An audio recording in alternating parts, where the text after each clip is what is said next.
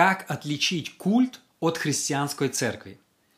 Друзья, всем привет! Роман Савочка здесь. И добро пожаловать на мой проект Штунда ТВ. Сегодня в эфире «Доктрины по вторникам» я хочу поговорить на очень интересную тему и предоставить вашему вниманию 7 методов, как отличить культ от христианской церкви. Знаете, после развала Советского Союза, когда началось большое пробуждение в наших странах, также начали развиваться разные культы и ереси. Многие люди, я думаю, по незнанию, потому что ходили представители этих религий, приглашали, они часто в евангелизации больше активны, чем христиане, и многие люди попали в разные сети культов и сект. Поэтому сегодня я хочу поговорить, как отличить, как узнать, является ли это настоящая христианская, евангельская, протестантская церковь, или это какой-то западный культ, который возник э, много лет назад. Первое. Триединство Бога. Вы знаете, самой большой проблемой всех культов является отрицание триединства Бога. Они по-другому предоставляют нашего Бога. Это вообще не новое учение. Это ересь вообще возникла в третьем веке, там был Арий, его э, ересь осудили, но изучая историю церкви, время от времени это снова всплывает. Это мы видим в Мормону, это мы видим свидетели Иеговы, и они говорят, вот, триединство не существует, и начинают выдвигать разные ереси. Смотрите, учение о триединстве очень хорошо выражено в Афанасьевском символе веры. Мы поклоняемся единому Богу в Троице и Троице в единстве, не смешивая личности и не разделяя сущности единства – интересно отметить, что когда началось пятидесятническое пробуждение на Суза-стрит в 1906 году, то я не знаю какой процент, часть пятидесятников, они отвергли учение о триединстве и взяли учение, которое называется модализм, учение о едином Боге. Они даже потом ходили и перекрещивали людей. Все, кто принял крещение в имя Отца, Сына, Святого Духа, они ходили и крестили только в имя Иисуса.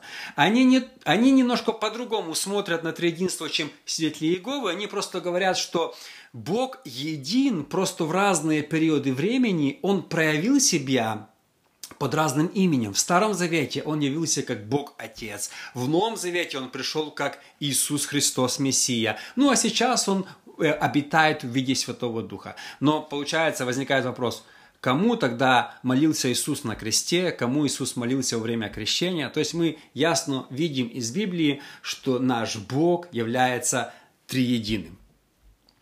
Следующий метод, как отличить культ от христианской церкви, это божественность Иисуса Христа. Очень много культов, они отрицают, что Иисус Христос есть Бог. Недавно мне в дом постучали свидетели Иеговы, и первый вопрос, которым я задал им, это «Кем для вас является Иисус Христос?» Она такая хитрая сразу говорит э, «Сын Божий». Я говорю, хорошо, Сын Божий, как мы все, вы и я, дети Бога, или Сын Божий, равный Богу и Егове? И тут, конечно, уже ее глаза забегали, и она не знала, что дальше сказать. Понимаете? Многие люди сегодня говорят, что Иисус – это пророк, это хороший человек, это учитель, но никак не Бог, равный Богу и Егове. Но вы знаете, Библия очень четко и ясно говорит, что Иисус Христос есть безначальный Бог. Когда Он находился на земле, он прощал грехи, Он исцелял. То есть Иисус именно делал то, что делает Бог. Поэтому мы должны, Иисус принимал поклонение, мы должны понимать, что это очень важная доктрина в христианстве, что Иисус, Христос является Творец, а также Он безначальный Бог, равный Богу и Егове. Следующее, что присутствует во многих культах, не библейское учение, это отрицание существования ада – вы знаете, в основном культы апеллируют тем, что Бог есть любовь, Он не пошлет свое творение, которое Он сотворил, в ад. Но если Бог не пошлет их в ад, и Бог всех так любит, то Бог тогда автоматически всех заберет на небеса. Нам не нужно ходить проповедовать. Все плохие, злые, хорошие, все люди однажды э, каким-то чудесным образом окажутся на небеса. Для чего тогда Иван Варнаев приезжал проповедовал? Для чего тогда апостол Павел, Петр, все ходили, проповедовали, были мучимы? Если все люди однажды спасутся, ада не существует. Э, одна из самых э, крупных деноминаций, которые не верят в существование ада, это адвентисты. Вы знаете, что адвентисты вообще утверждают, что учение об аде придумал дьявол и подсунул церкви? Ну, ну, я думаю, это... Смотрите, Матфея 25:46. Иисус сказал, «И пойдут сии в муку вечную, а праведники в жизнь вечную». То есть мы видим, что сам Иисус сказал, что пойдут одни в муку вечную, в ад – а другие в жизнь вечную. Поэтому смотрите, что получается. Если нету муки вечной, о чем обещал Иисус, то нету и жизни вечной. Поэтому если нету одного, то нету другого. Поэтому мы четко видим, что Библия не то что неоднократно, постоянно говорит, что после этой жизни люди разделятся. Каждый человек, он имеет вечную душу. Поэтому мы, как христиане, должны ходить и проповедовать, несмотря на какие трудности, потому что действительно там, в потустороннем мире, все люди разделятся. Следующая ересь, которая часто тоже присутствует, это что Иисус не единственный путь. Сегодня есть такое понятие, как универсализм или даже экуменизм. Много сегодня э, переходит на универсализм. Что такое экуменизм? По все христианские религии ведут к Богу, независимо от их доктрин.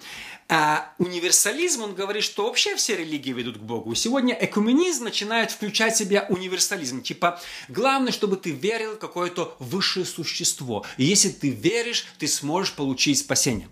Библия говорит абсолютно об обратном.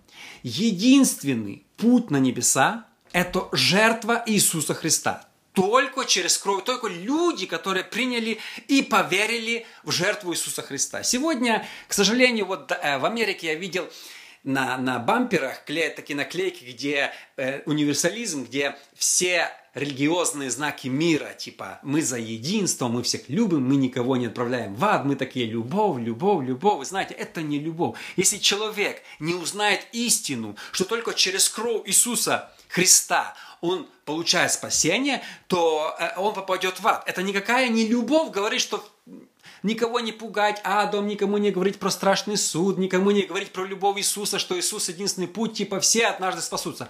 Это ложь дьявола. Спасутся только те, кто принял Иисуса Христа в свое сердце Господом и Спасителем. И мы, христиане, должны об этом не молчать. Номер пять. Библия – единственное богодухновенное писание. Кроме Библии нету богодухновенных писаний. Сегодня некоторые религии, они говорят, да, Библия это богодухновенное писание. Мормоны скажут, да, Библия богодухновенное писание. Адвентисты говорят, Библия богодухновенное писание. Но у них нет лозунга Сола скриптура, который выдвинул Мартин Лютер. Да, Библия богодухновенное писание, но мормоны говорят, есть еще одна книга богодухновенная, книга Мормона. Поэтому, чтобы получить спасение, нужно читать и Библию, и книгу Мормона. То есть христиане утверждают, что не просто Библия богодухновенное писание, Библия единственное богодухновенное писание. Я недавно слушал свидетельство одного бывшего адвентиста пастора, он говорит, я проповедовал по Библии, потому что мне сказали, что Библия единственное богодухновенное писание. Меня потом вызвала верхушка и сказали, не-не-не, ты должен на проповедях цитировать Елену Вайт. Ее учение является непогрешимым и безошибочным, богодухновенным. Поэтому нельзя проповедовать только Библию. Ты должен смотреть на Библию через призму Елены Вайт. И вот действительно, я как-то включил недавно какую-то программу, щелкал каналы христианского телевидения, и смотрю какой-то проповедник, и знаете, сразу заметно, что он адвентист. Почему? Потому что он через пять минут Елена Вайт сказала, Елена Вайт сказала, Елена Вайт сказала. Библия единственное богодухновенное писание. Читая Библию, мы можем получить спасение. Я как-то помню, ко мне в дом постучались мормоны, и я задал им сразу вопрос.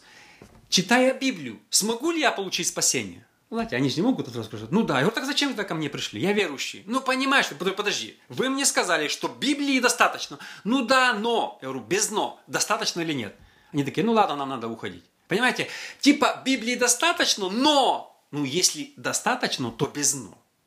Смотрите, Бог дал нам богодухновенное Писание. Последняя книга Откровения. С тех пор ни одна книга, какая бы она ни была хорошая, ни один пророк, Елена Вайт, любые другие, никто не имеет права дополнять Библию, потому что в книге Откровения написано, что кто добавит до книги сей, то есть нельзя дополнять Библию. Никогда в будущем, в прошлом не появятся труды каких-то помазанных служителей, которые мы будем приравнивать к учению Библии. Потому что Слово Божье – это законченное, и это Библия.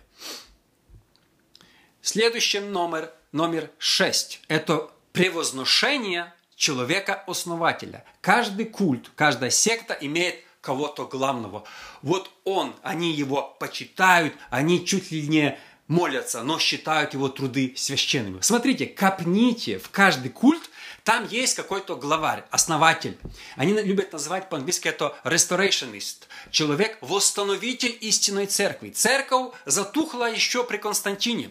Полторы тысячи лет церкви не существовало. Мартин Лютер не в счет. Э, Весли не в счет. Вот появился единственный восстановитель Джозеф Смит и восстановил мормонство. Появился Чарльз Рассел, и он придумал свидетелей Иеговы. Елена Вайт восстановила истинную церковь. Церковь была в заблуждении. Они поклонялись Богу воскресенье воскресение, они верили в существование ада, и вот она восстановила истинную церковь. И смотрите, в каждом культе они как бы постоянно, постоянно ссылаются на своего основателя. Мне нравится, что когда в 20-х годах, ровно 100 лет назад, в Западной Украине вспыхнуло пятидесятническое пробуждение, там не было одного лидера, которому мы поклоняемся. Ну, сегодня кто-то, спросите пятидесятников на Западной Украине, кто основал пятидесятничество? Бог основал, потому что нету, ну, Шмидт, Шмидт даже не жил в Украине, Шмидт жил вообще в Германии. Э, Бергольц был глава Союза ХВЕ Польши, он жил в Польше, в Лодзе, да. Зуб Золотарев, он там в Аргентине, да. То есть нету, было много людей, нету какого-то иконы, которую все поклоняются, считают восстановителем истинной религии. Нет, такого нету, потому что основатель церкви только Иисус Христос. Да, были пробужденцы, были проповедники, Бонки, Билли Грейм, но они просто одни из которых Бог использовал. Бог может и вас, и меня всех использовать. Но нету восстановителей. Есть единственный основатель, восстановитель истинной церкви. Это Иисус Христос. И как только кто-то начинает претендовать на место Иисуса Христа, знаете, что слово «антихрист» означает не против, а вместо. Слово «анти» с греческого именно в приставке к Иисусу «антихрист» это вместо Христа. Поэтому если кто-то претендует на место Христа, он такой основатель истинной церкви, это уже опасно. Это уже опасно, это дух антихриста.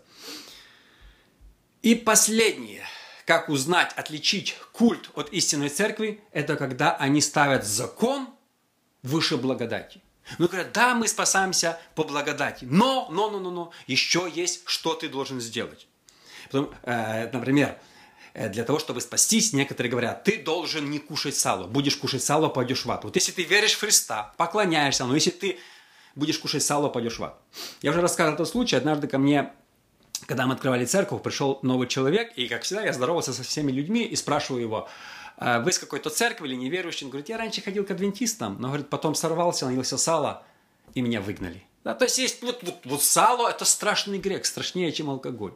Э, говорят, вот если ты не собираешься в субботу, знаете, вы можете собираться хоть в субботу, э, хоть в воскресенье, хоть в четверг.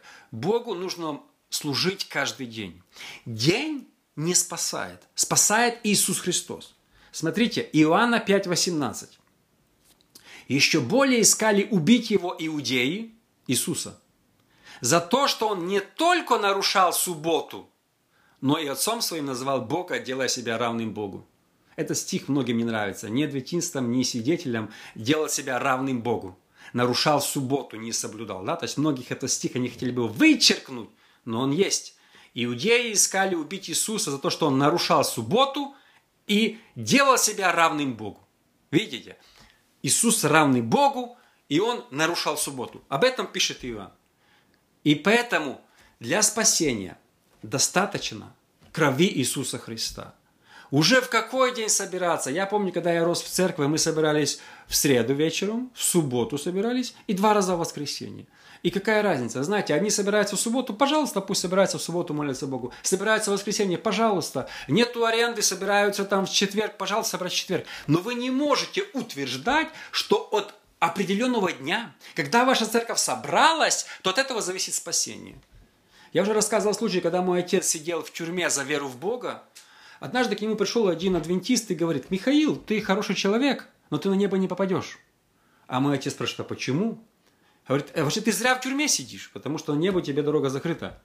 А говорит, потому что ты э, поклоняешься Богу в воскресенье, а не в субботу. Понимаете, ну вот, вот, вот люди придумали какие-то законы, какие-то правила, потому что никто по-настоящему не может до конца, от А до Я, исполнить закон. Поэтому Иисус принес нам благодать. Друзья, спасибо огромное, что вы смотрите эти эфиры доктрины по вторникам, где каждый вторник я стараюсь поговорить на какую-нибудь важную доктринальную тему, чтобы мы получили больше духовного образования. Не забудьте поделиться этим с другими, а также последнее объявление. Если вы хотите слушать мои проповеди и разные программы без интернета, есть такая система, которая называется подкаст. Если вы не знаете, что такое подкаст, напишите мне в личку, я дам вам ссылку. Спасибо всем огромное и услышимся с вами в следующий раз.